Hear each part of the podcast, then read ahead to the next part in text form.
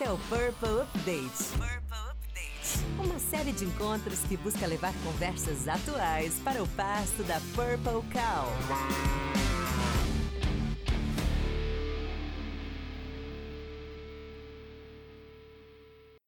Você está ouvindo Purple Update. Fala, Facundo. Fala, meu velho, tudo bom? Tudo bem, e você? Como é que você tá? Com frio? Cara, eu tô com frio no coração. Cara, sabe qual a consistência de todas as lives que a gente faz? É que toda. Essa é a primeira sexta, né? Mas geralmente é quinta-feira. Toda quinta e sexta-feira tem uma notícia bombástica pra, pra dividir junto. Assim. Ai, cara, já nem. Eu tô com medo de ficar insensível já, sabe?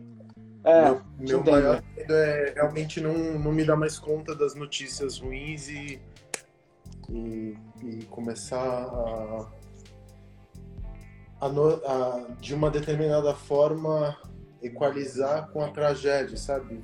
Não, entendo, não entendo. Você começa a ficar. Você começa a ficar. É, é posso dizer, não sei sensível, insensível. mas é. É, porque cara, é tanto, você não dá conta, né? Assim, se, se começar a parar em todos, a todo momento, você não vive mais, assim. Então, é um risco passar batido, né? Assim, que é, que é horrível também. Mas, é, cara, é. E, então, assim, se a gente tiver panelaços daqui a pouco, vai ser. Já tô acostumado também aqui. Tomara que tenha também, viu? É, mas é isso, meu, assim, tipo, toda. Está consistente isso todas as quintas e sextas-feiras é uma notícia bombástica, assim. Mas ao mesmo tempo, se, se continuar pensando nisso, não vive. E você, cara, como é que tá? Fora isso. Alguns dias eu falo, porra, eu não posso. Eu não posso fugir dessa tristeza que eu tô tentando, que eu tô sentindo aqui, eu não posso fugir dessa impotência, eu não posso me sentir. Não posso esperar, eu não posso desejar que no plano da minha. Da, tem uma tragédia que é coletiva, uhum. tem as lutas que cada um enfrenta na sua subjetividade, no seu dia a dia. Uhum. Eu não estou querendo dizer que eu tenho que romantizar isso e falar, não, porque eu tenho que aprender a superar. E eu tampouco estou, obviamente, feliz com a situação. Mas na minha luta íntima e pessoal com relação a tudo isso que está acontecendo, eu estou tentando não tentar escapar da tristeza. Faz parte. Falando que, ah, não, uh, já passa, um dia menos. Eu acho que agora eu, eu, depois de 60 dias de quarentena, né? Uhum, tá dando isso já, né? 60 dias de quarentena eu começo a, a, a entender quais são os processos internos que a quarentena tá causando em mim e parar de lutar contra. Eu Porque eu tava. Os primeiros dias eu fui negacionista. Talvez as primeiras 48 horas eu fui um negocialista. Depois, nas outras 48 horas, eu fui um relativista. Depois, nas outras 48 horas, eu fui responsável. Eu passei por todas as fases. E agora, eu não estou, obviamente, entendendo que vai ser um meio de vida e nem que vai durar para sempre. Mas as transformações que ela está trazendo no meu no plano individual, eu preciso que, de alguma forma, ela, elas existam uma vez que a gente saia do túnel, sabe? Sim, sim. Foram todas as fases do luto, luto social nesse caso aqui, né? É, e acho que vai ser é, importante aceitar isso para poder te construir uma outra percepção, né? Não adianta também negar, porque você, isso precisa te ajudar a construir um, uma nova realidade, né? Eu acho que tem, a gente não pode negar e a gente não pode esperar que as coisas voltem ao que eram antes. Justo.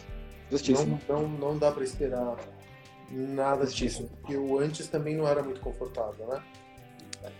Não era confortável, né? sem dúvida nenhuma. Pra gente era, porque a gente é muito privilegiado. Super. E a gente continua sendo privilegiado nessa quarentena. Mas, do ponto de vista de sociedade. Sociedade, a, gente não. não tava, a gente não estava tão bem assim. Uhum, uhum. Facundo, eu queria que você começasse falando pra gente, assim, você tem uma história animal, e primeiro eu queria propor aqui um, um, combinado que eu não vou falar disruptivo, experiência e nem mindset. Posso só te interromper um instante? Pode, pode. O América convite entrou nessa live e eu queria dizer é, que eu amo ele. E eu sou mal pagar pau teu, Ale. eu queria dizer pra ele que eu tô usando um moletom comum, Ale. Foi mal, assim. Espero que você goste mesmo assim. é, Cara, é sensacional. Eu, que, eu queria me comprometer que eu não vou falar disruptivo, nem experiência, nem mindset nessa live. Vou tentar até o final. Por favor, senão eu vou te dar uma voadora. Cara, eu queria que você comece pra, se apresentasse para quem não te conhece, viveu na Lua em algum momento, pelo menos não morei em São Paulo. É, eu, eu, eu, sou paulistano, então assim, minha parte do meu crescimento foi eu participei de um pouco da história de tudo que você vai falar aqui. É, queria que você contasse um pouquinho da sua história e um pouquinho do que te inspirou, já puxando, que tem uma história bem engraçada sobre isso, bem legal sobre isso. O que te inspirou a criar o Vegas, cara? Então, assim, um pouquinho do começo da sua vida, quem é você, e já emendar qual foi a sua inspiração para criar o Vegas. Ah, cara, eu sou argentino, filho de filho e neto de comunista. Eu vim para o Brasil na década de 80, quando teve anistia política. Vim de uma, uma família de classe média baixa. Aí eu me formei em engenheiro, depois eu fiz jornalismo, depois eu fiz mestrado e doutorado em ciência política ali na PUC. Aí é, trabalhei em corporação até os 30 anos e aos 30 anos eu fui demitido e acabei é, acabei montando Vegas meio porque eu tinha sido demitido, tinha estava meio desesperado, meio para pagar meu pão, para enfim, eu não tinha eu não era mais empregável, porque eu tinha trabalhado com internet, com American Online, então meu salário era muito alto, eu tinha um cargo muito acima daquele que um moleque de 30 anos merecia. Então, depois de receber muita portada na cara, eu fui. Eu, eu empreendi, que naquela época não se chamava empreender, há 15 anos, quase 16, não se chamava empreender, eu fui montar meu próprio negócio meio que por por falta de horizonte, falta de perspectiva. Então, eu não queria montar meu negócio. Montar um negócio é um, há 15 anos era algo que você só fazia se você não, não tinha uma possibilidade de ter um emprego porque você não era qualificado para um. Hoje em dia, mesmo quando você é muito qualificado para eventualmente ter um emprego, você não vai encontrá-lo porque ele desapareceu. Uhum. E segue e desaparecendo. Eu é, e eu não entrei no, no, no, Eu não montei o Vegas por nenhuma inspiração, porque eu tive uma epifania, ou porque de repente eu achei, nossa, eu vou transformar a vida das pessoas, eu vou. Eu frequentava a Augusta, daquela aquela parte da Augusta, ela tinha, era assim desde a minha adolescência. O jogo entre tráfico, prostituição, entretenimento barato, flippers. Tinha muito uhum. flipper na Augusta na década de 80 e 90 é, os restaurantes baratos, tudo aquilo era o, o, o, território que eu frequentava porque eu não tinha dinheiro para ir para os jardins. Eu não ia para Augusta do lado dos jardins, que é onde estavam as boates de Playboy. Eu ficava uhum. do lado da Santa Cecília. Como eu sou da Santa Cecília, quando eu vim para o Brasil, eu, eu, morei na Santa Cecília, na Martinico Prado. A Augusta era meu território e era o território dos meus amigos. Então a gente, a gente não frequentava os prostíbulos, porque era muito caro, mas a gente ficava subindo e descendo a rua em, em bando, é, trocando ideia, pegando. Eu não bebia, mas meus amigos pegavam uma breja no boteco, aí saía de rolê e a gente atravessava a calçada subindo e descendo a rua. Subindo e descendo.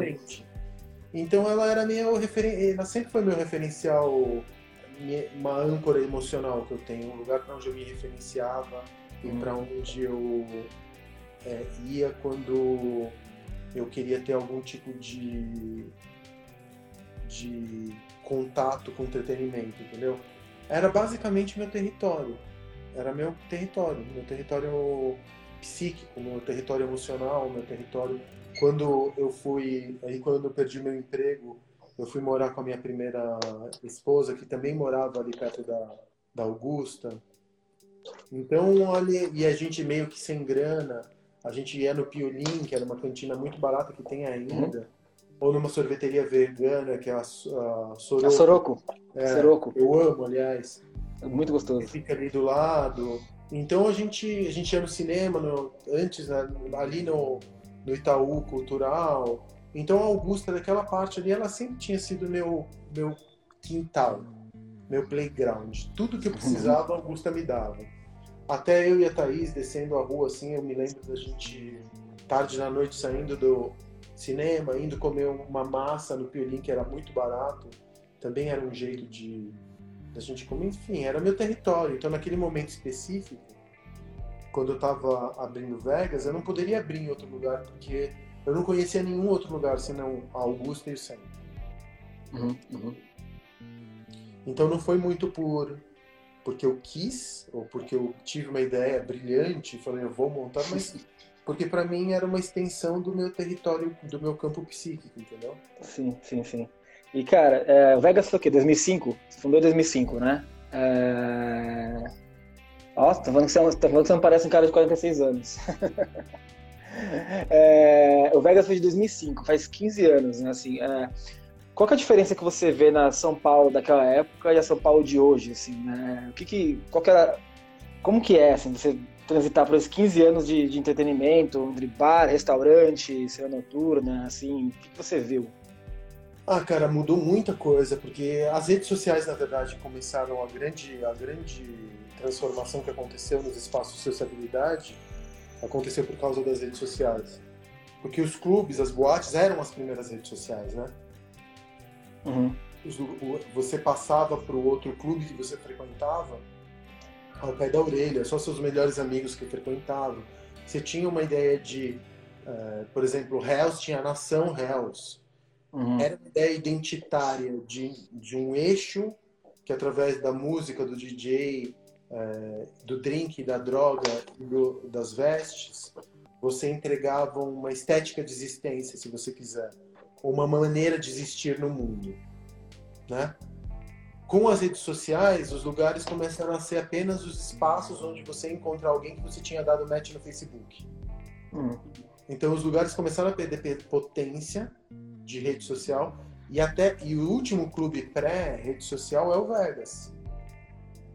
O Vegas ainda existiu no começo do Vegas tinha o Orkut e logo depois, quando o Facebook começa a ser mais é, comum, o Vegas começa a, a, se desfazer.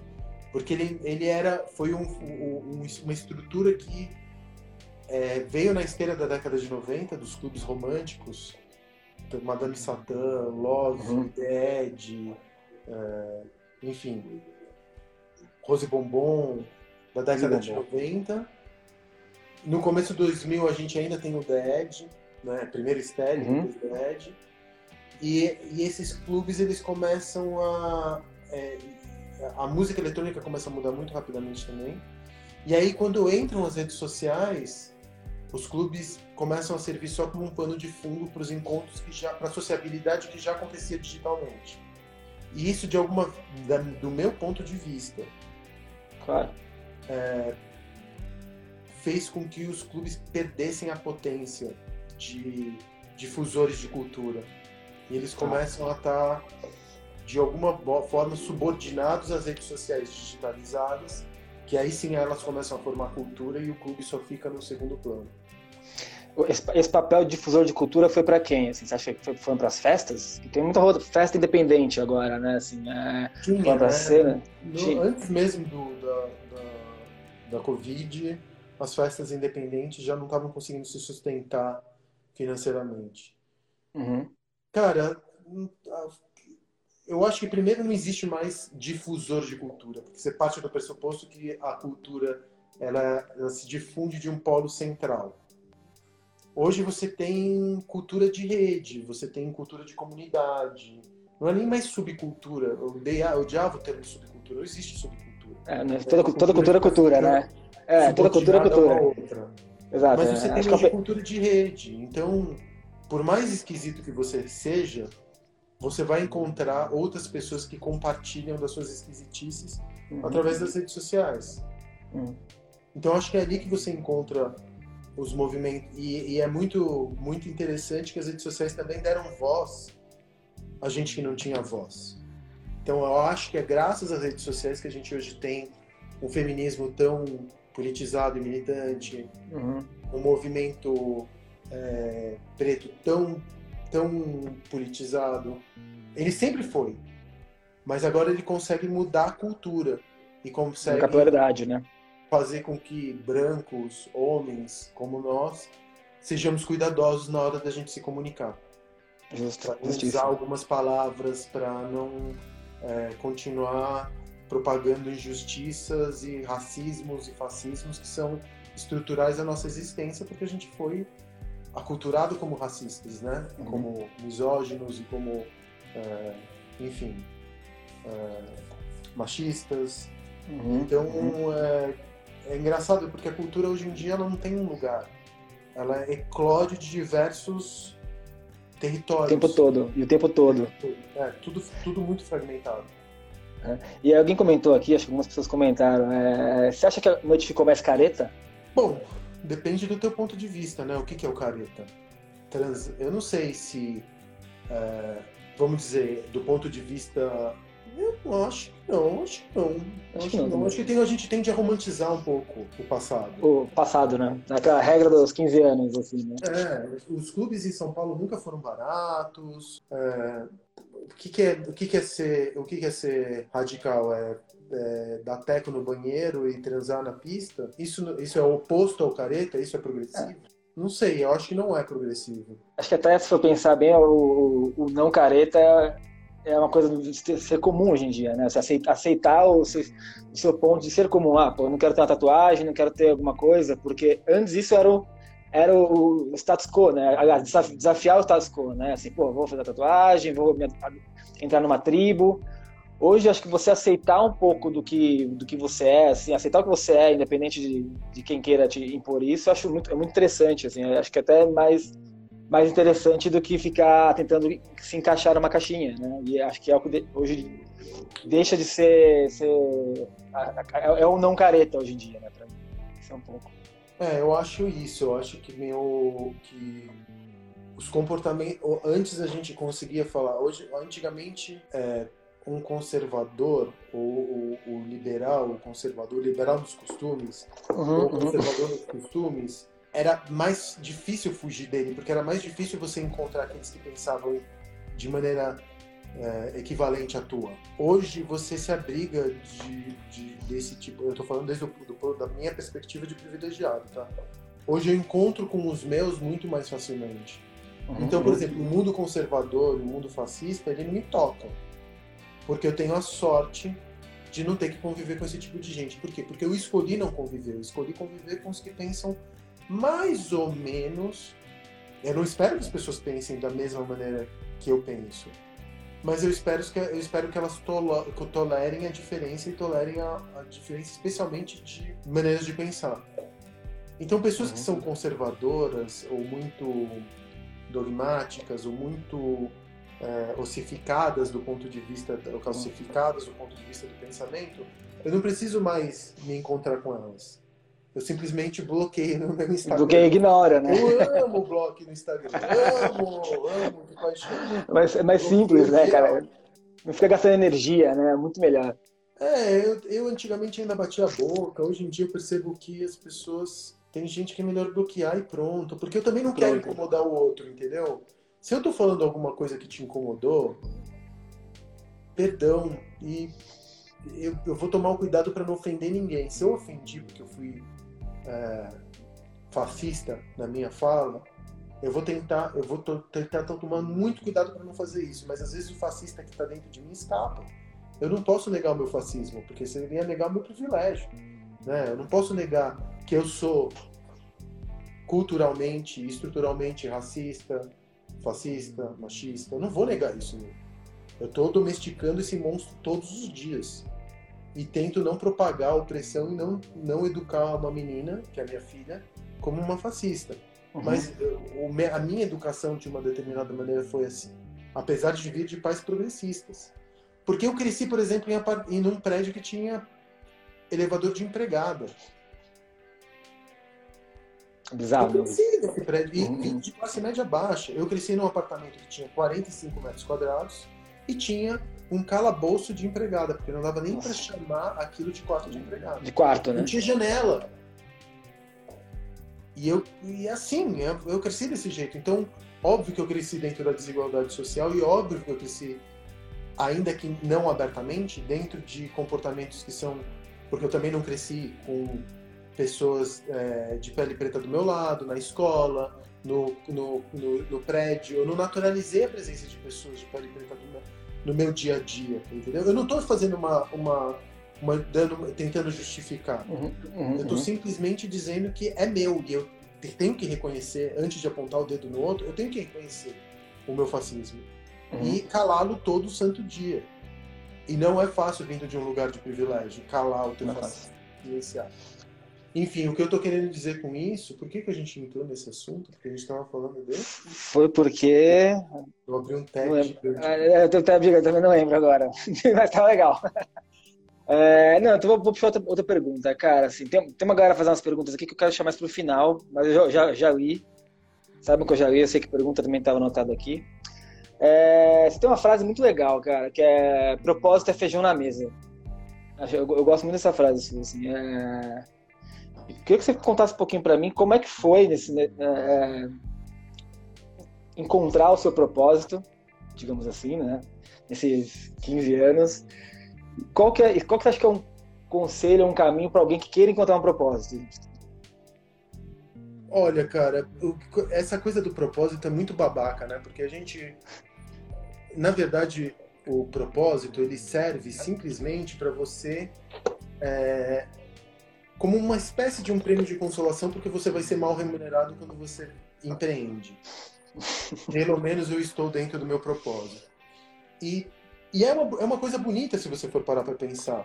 Que eu tenho uma recompensa dentro daquilo que eu faço que não vem do campo financeiro.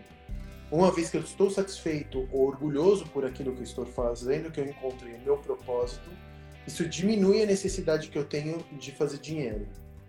Porque eu estou dentro do meu propósito. Mas aí o capitalismo, que é o lugar onde a gente se encontra, o capitalismo eu, eu acho ele horroroso, mas eu, eu acho ele belo nas suas estratégias, quase belo, aquela sofisticação da maldade, sabe? Uhum. Qualquer, qualquer coisa que se oponha ao capitalismo é metabolizada por ele e transformada em produto. Uhum. Inclusive as palavras.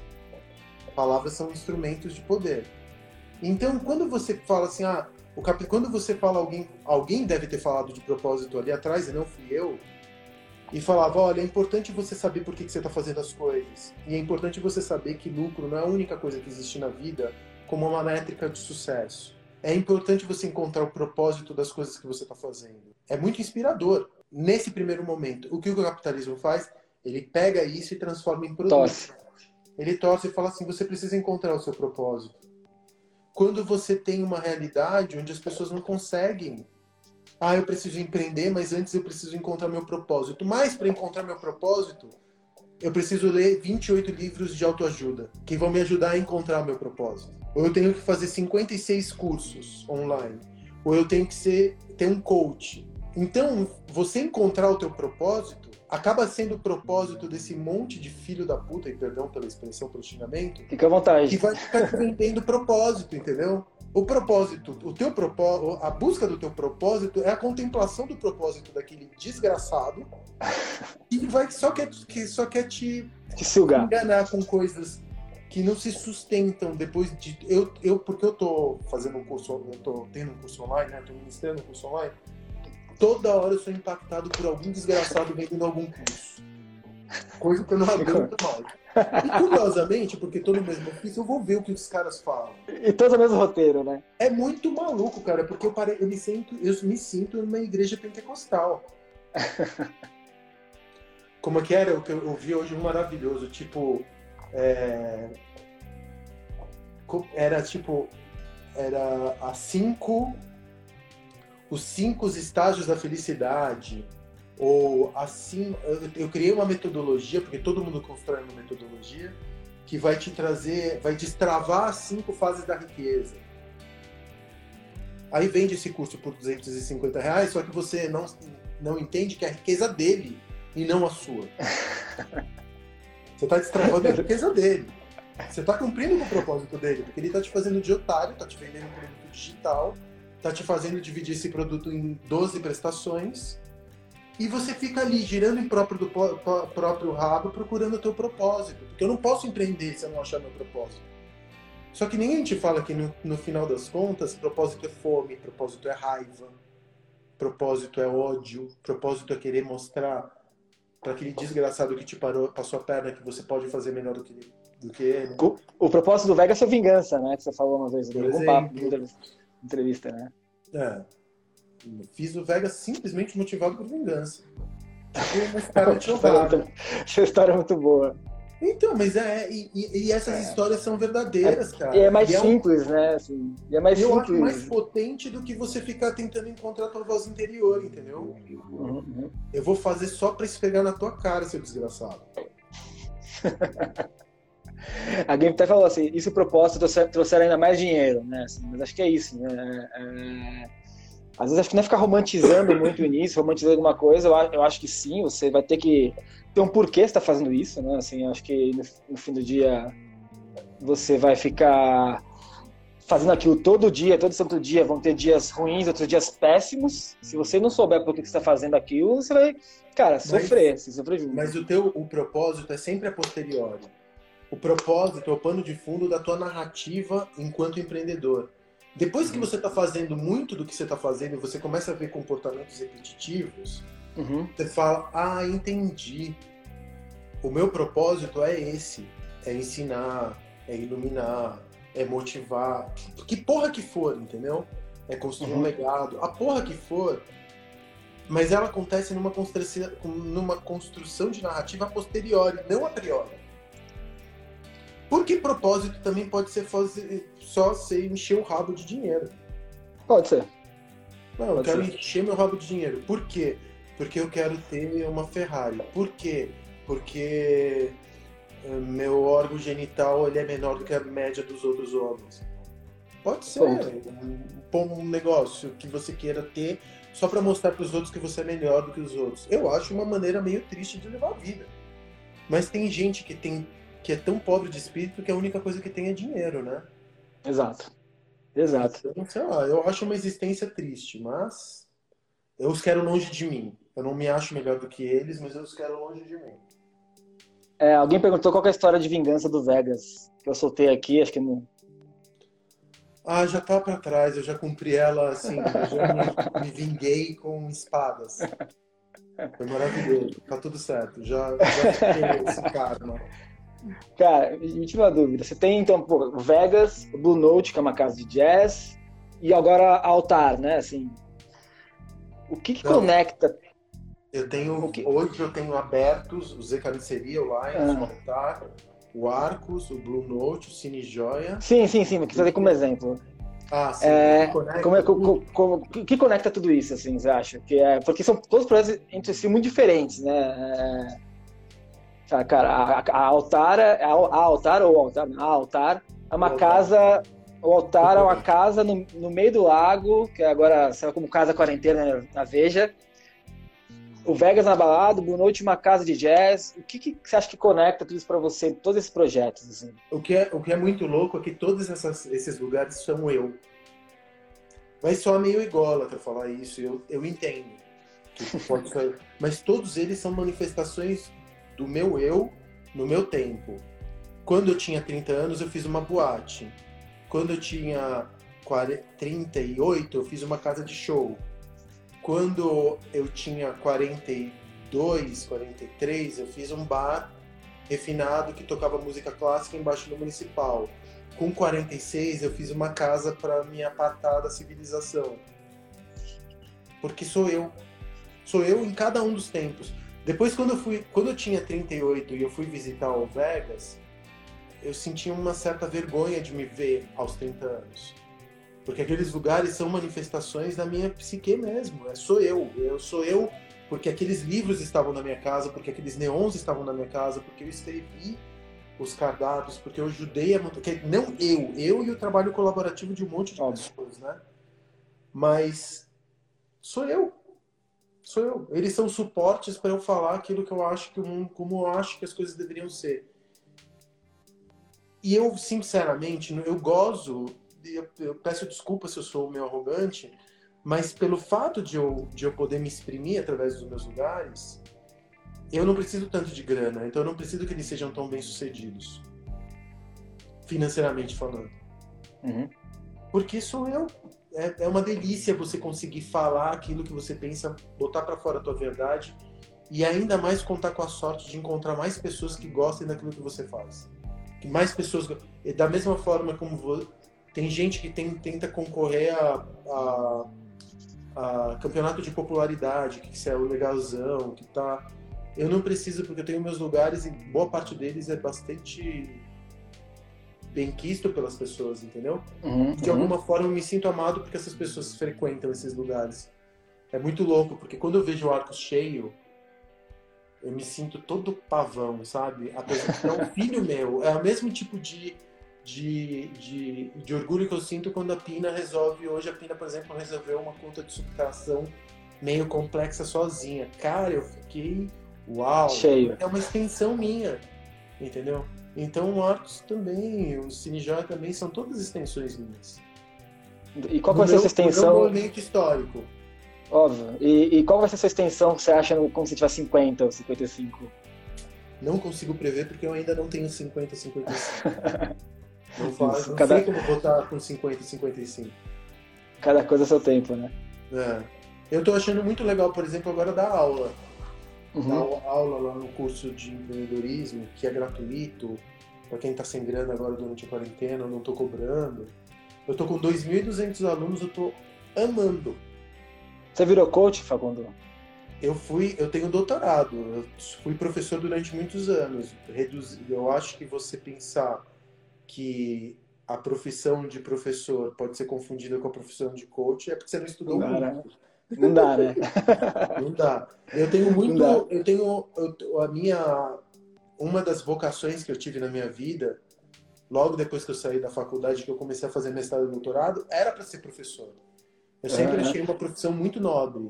Apesar de muito mal remunerada e muito pouco reconhecida no país, eu acho que é uma das mais nobres das profissões.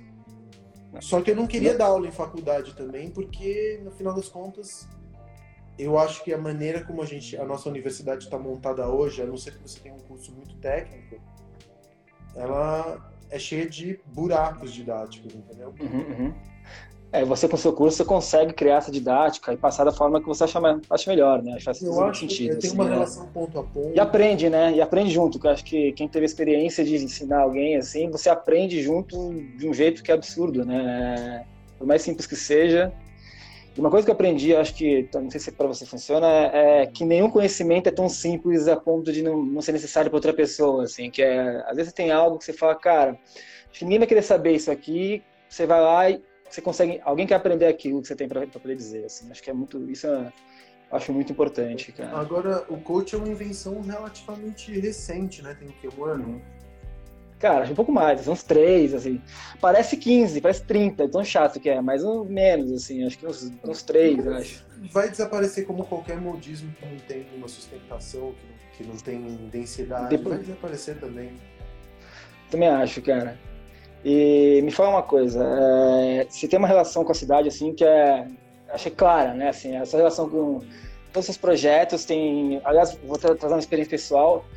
No Vegas, quando eu já fui, acho que já fui em todos os seus bares, mas assim, o do Vegas é muito marcante que tinha aquela árvore lá dentro, assim, mesmo quando eu entrei tinha aquela árvore no fundo, eu falei, caralho, tinha uma, uma árvore dentro da balada, assim, né? Essa moleque, acho que sabe quantos anos eu tinha. Então eu acho, sempre achei muito legal assim, essa integração que você traz da cidade, do urbano, do urbano daquele lugar, né, óbvio, né, não urbano geral, os seus projetos, assim, e, e, acho que interessante disso é que, que eu vejo é que você tá, é um cara que consome a arquitetura de um jeito muito muito profundo, assim. O que, que você acha? O que, que você acha que vai ser? O que, que você espera que seja São Paulo, não só em termos urbanísticos, em termos sociais, do futuro, para Pina, quando crescer? É, o que você espera que seja diferente do que tem hoje? Cara, eu não sou muito otimista com relação ao futuro. Tá. Eu, infelizmente, eu não consigo passar uma mensagem positiva uhum, uhum, e achar que a gente vai encontrar, minha filha vai encontrar uma melhor, uma cidade melhor. Eu não sou técnico tópico. É, eu tô lendo sinais do presente e me assustando com relação ao futuro. Uhum eu não. Eu acho que a desigualdade social só vai piorar. Eu acho que o controle só vai aumentar. Eu não consigo entender onde que pode aparecer uma torção para as coisas melhorar. Porque vai, vamos falar, não, calma, vamos, vamos tentar parar. Não vamos ser tão pessimistas assim. A gente vai encontrar redenção através da educação. Tá. Enquanto esse governo estiver rodando, e corre o risco dele rodar durante oito anos, corre esse risco, a gente já perdeu quantas gerações? A nossa educação de base é muito ruim. Ainda que ela fosse muito boa, ela está completamente despreparada para lidar com emergência de inteligência artificial, com emergência de redes neurais. Uh, nós somos edu... o brasileiro, ele, infelizmente, ele não consegue nem ter compreensão de texto, que dirá uh, ser alfabetizado digitalmente, o que dirá uhum. enfrentar inteligências artificiais. Quer dizer, aquilo que a gente pensava, ah, o que aconteceu na Coreia ou no Japão, na década de 50 ou 60. As viradas de chave, né? Ou nos, nos, nos países do, sul, do sudoeste asiático. Tudo isso que aconteceu, que foi uma emergência de uma recuperação através da educação, que a gente tem meio que como a educação daquele tempo, que era uma, uma educação disciplinar, eu acho que ela já não fala mais com a educação necessária para enfrentar o futuro nos dias de hoje. O que dirá de um país marginal, como o nosso, marginalizado do ponto de vista, marginalizado cada vez mais. O Brasil está virando uma vergonha do ponto de vista internacional. Já virou. É, já virou. A gente virou motivo de piada da imprensa internacional, dos outros presidentes e tudo mais. É, a gente está comprando briga com a China, quer dizer. Faz o menor sentido. Quer dizer, o nosso buraco já vai aumentando. Eu acho que o, o, o, prejuízo como nação que o governo do Bolsonaro vai deixar vai ser histórico. A gente vai perder 20 ou 30 anos. E o mundo em 2050, se a gente for inter, inter, é, falar de singularidade, se a gente for falar de emergências de inteligências que as, as quais a gente não sabe quais são os impactos na sociedade hoje, esse mundo e de uma elite que cada vez mais se descola e cada vez mais se hibridiza com tecnologia e que cada vez está mais descolada da realidade da, da gente, do 1%, cara, eu não consigo enxergar uma, uma visão otimista que seria uma recuperação através de é, um estado forte. Ah, tira, impeachment nesse filho da puta, uhum, uhum. coloca, uhum. não estou falando de fazer socialismo ou uhum. qualquer coisa, coloque um estadista que entenda que o Estado precisa cuidar das suas funções mais básicas: saúde, segurança, alimentação, educação, enfim. É, ainda que isso acontecesse, eu acho que não daria tempo para a gente se recuperar do prejuízo que foi causado por esse ser. Não daria tempo. Então, eu não sei, cara, eu não, não, não, não consigo nesse exato eu peço desculpas por ser Imagina, cara, assim, tem uma frase de um, um, amigo meu falava uma frase que eu, eu dou risada, mas choro ao mesmo tempo, que ele falava que todo otimista é um desinformado. É, não sei se é um desinformado, mas acho que é importante saber mesmo o que tá pegando, né? Eu sempre, eu sempre que ouço essa frase, eu lembro dele, assim. Porque, porque eu sempre fui um cara mais otimista perto dele e falava pra mim, cara, todo otimista é um desinformado. eu falei, tomara que não. Eu também, em algum plano, sim ao mesmo tempo, você, eu sou pessimista a longo prazo e otimista a curto. Porque uhum. se eu não for otimista, eu não consigo sair da cama. Isso. Eu vou ficar em posição fetal o dia inteiro. Uhum. Eu amo que eu tenho um cara que passou aqui e falou, Carioca, olha, temos 500 anos ainda. O que vai salvar o Brasil é o orgulho de ser brasileiro. Chegaremos lá. É maravilhoso, entendeu? Porque é exatamente por conta desse discurso que o buraco só se afunda cada vez mais. Ó, vamos ter orgulho de ter brasileiro, que vai acontecer um Deus ex machina e de repente vai a gente vir, vai né? atravessar botar, o e vamos botar um Salvador, né? É, é, é, assim, é de uma. É de uma. É isso, é, é isso, entendeu? Não, não tem salvação. Não tem, não tem. Então eu sou otimista a curto prazo, mas muito pessimista a longo. A longo prazo.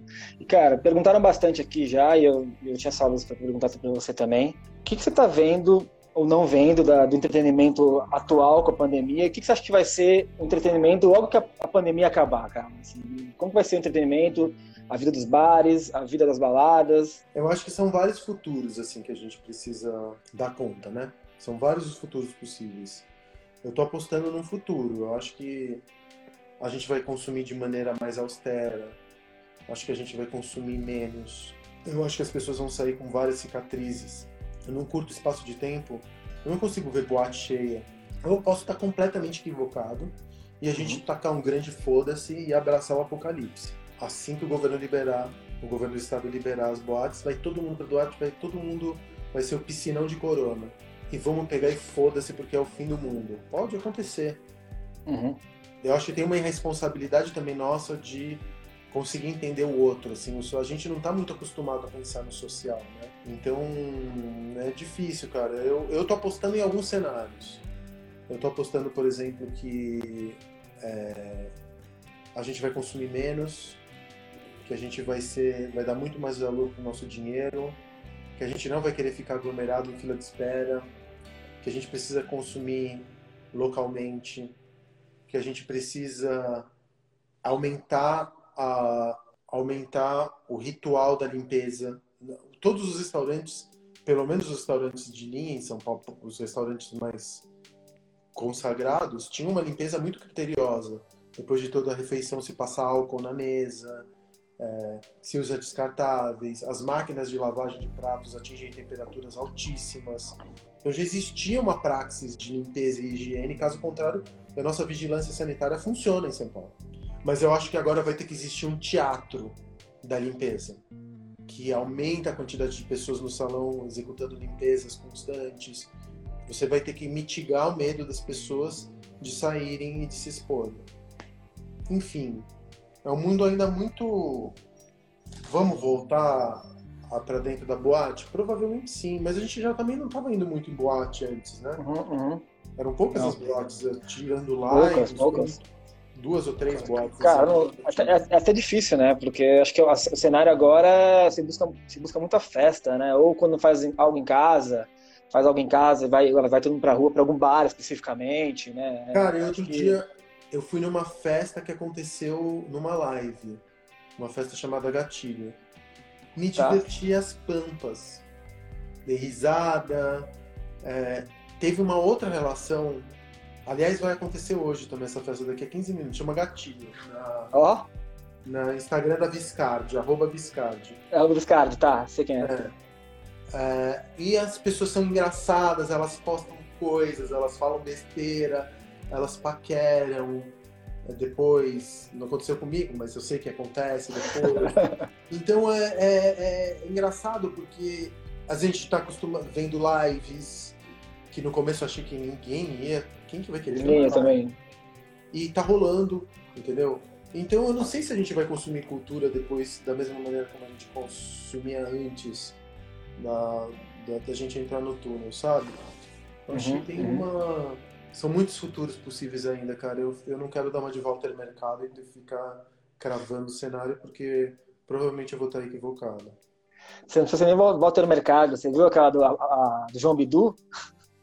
Tem uma manchete de João Bidu que é muito boa, cara. Diz que é, é de 2019, aí diz 2020 vai ser um ano mais leve. Maravilhoso. Maravilhoso. Tá sendo leve para todo mundo, né? Assim, muito é... leve. É Mas por um outro lado, a gente nunca vai se esquecer de 2020, não. era muito louco, né? Porque os anos eles estavam se fundindo. 2016, 2017, 2018, 2015. Não tinha uma cara, né? Onde você estava em 2015?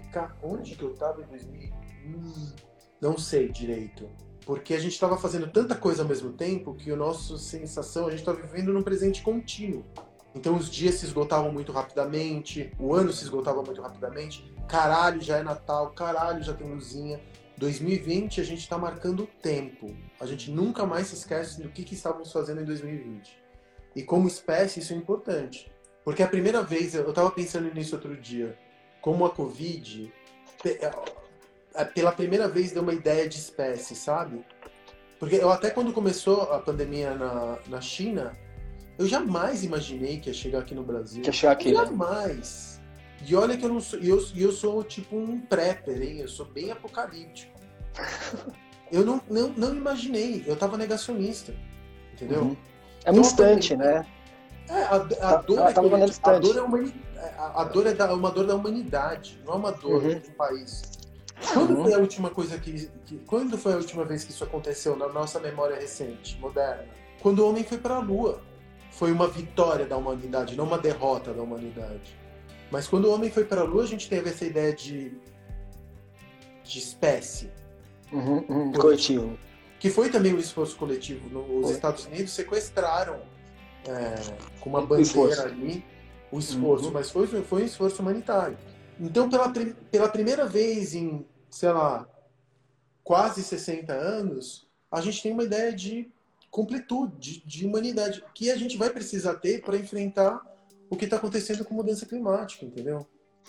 Acho que acho que não só mudança climática, assim, né? É, acho que tem uma tendência que, que fala, não sei se foi do, do não sei qual foi o estudo, foi da M, da M Web, qual foi que de, depois do, da, do corona vão surgir muitos negócios empáticos, né? Que, por assim dizer, né? Uma macro tendência de negócios empáticos, que é, cara, tudo que eu vou fazer, eu vou fazer pensando no outro, né? Que até então era, assim foi muito restrito, alguns segmentos, alguns segmentos já produzem, já criam negócios que, que são de alguma forma geram, geram, geram algum impacto positivo na sociedade.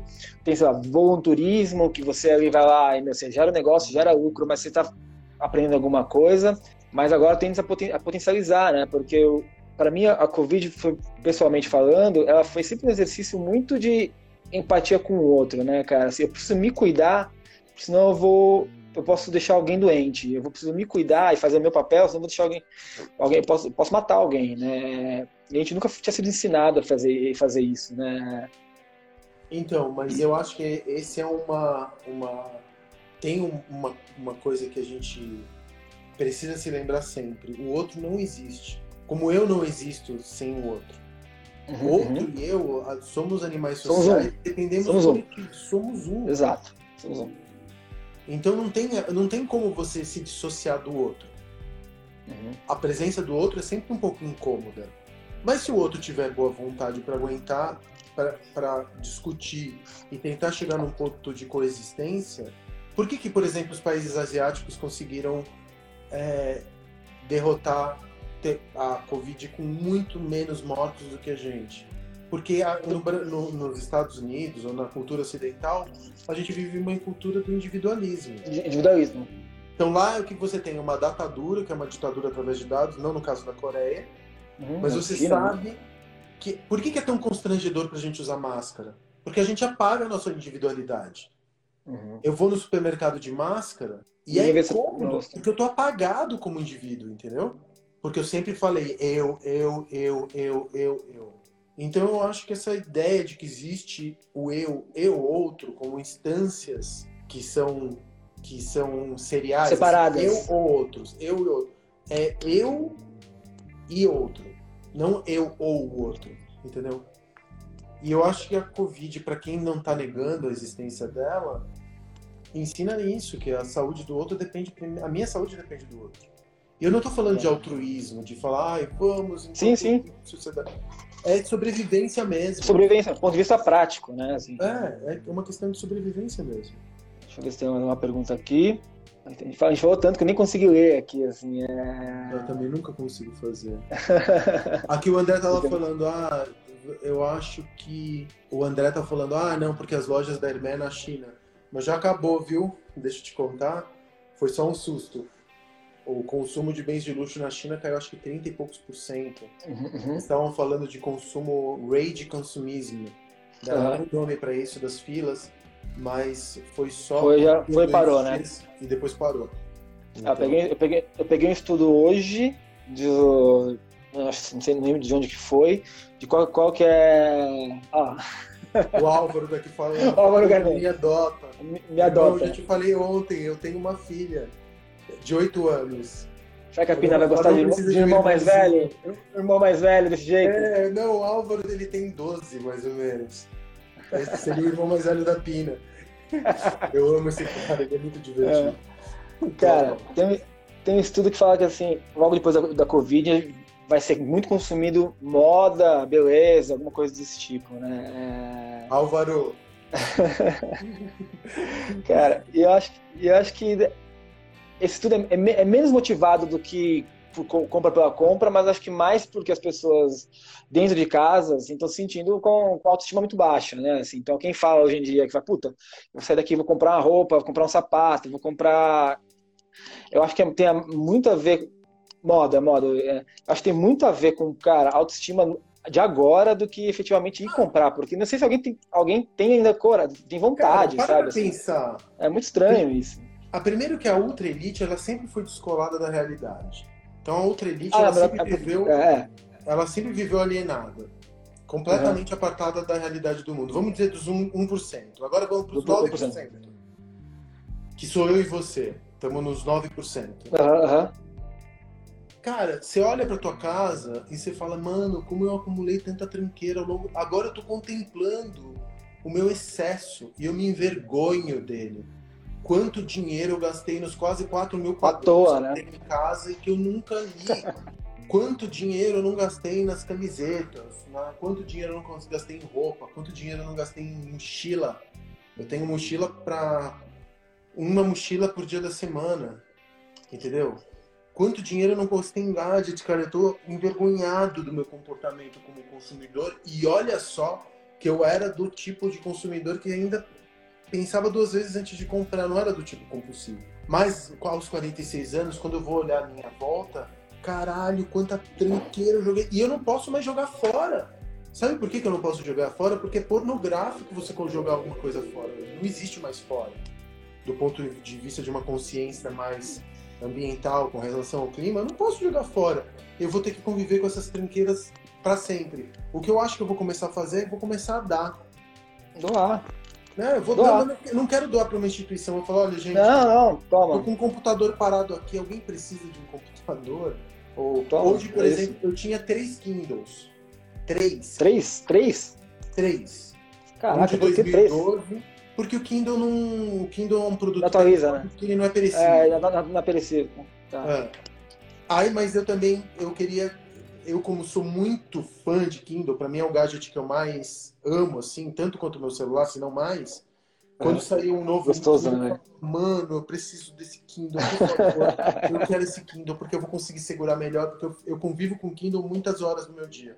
Então, hoje eu peguei uma, uma amiga, não, é, não dá nem para chamar de amiga, uma amiga de rede social, e, e mandei o meu primeiro Kindle para ela, porque ela também estava sem grana para comprar um Kindle. E eu falei, eu falei, eu mandei por causa de um livro. E eu falei, Ingrid, fica com o, o, Kindle para você. Que era um Kindle de 2012. Cara, ela vai tirar muito desse Kindle ainda, porque o Kindle tá. Eu cuido dele. Tá bela, tá, dele. tá bala. Quando você fosse vender, ia valer quanto? 100 reais? Não, não, cara, não vale, acho que não vale o esforço. Assim, não vale o esforço de você botar para vender e tentar gerenciar isso. Né? Bota para circular, que... bota para uma pessoa é. que está precisando, que você conhece, que vai, no final é. das contas, fazer bom uso, sabe? Não é doar para Cruz Vermelha não, não, um é. atacado. Toma é aqui, usar é vezes assim. para falar. É meio que como a LX, só que é o LX do ponto de vista aquela do teu, da tua comunidade fala, oh, alguém está precisando de um faqueiro que está sobrando aqui em casa. Alguém falou, se você soubesse, tinha mandado direct, eu queria. É. Agora já propôs você fazer um bazar aqui e já tipo, quase falaram que ia mandar um direct para você, assim. Cara, legal. Facundo, cara, eu queria muito agradecer esse papo. É... Cara, disponibilizar esse tempo, eu sei que é super corrido para você. É... Obrigado mesmo. É um prazer sempre falar com você, aprender, ouvir umas histórias, dar umas risadas. Obrigado. Quem assistiu, obrigado também. É, obrigado por esse papo. E, cara, fica bem, fica seguro, fica em casa e lave as mãos. Tá bom? Valeu, meu velho. Beijo, se cuida, meu velho. Beijo. Até mais. Obrigado, tchau, tchau. Gente. Esse é o Purple Update. Purple Update. Make it fucking purple.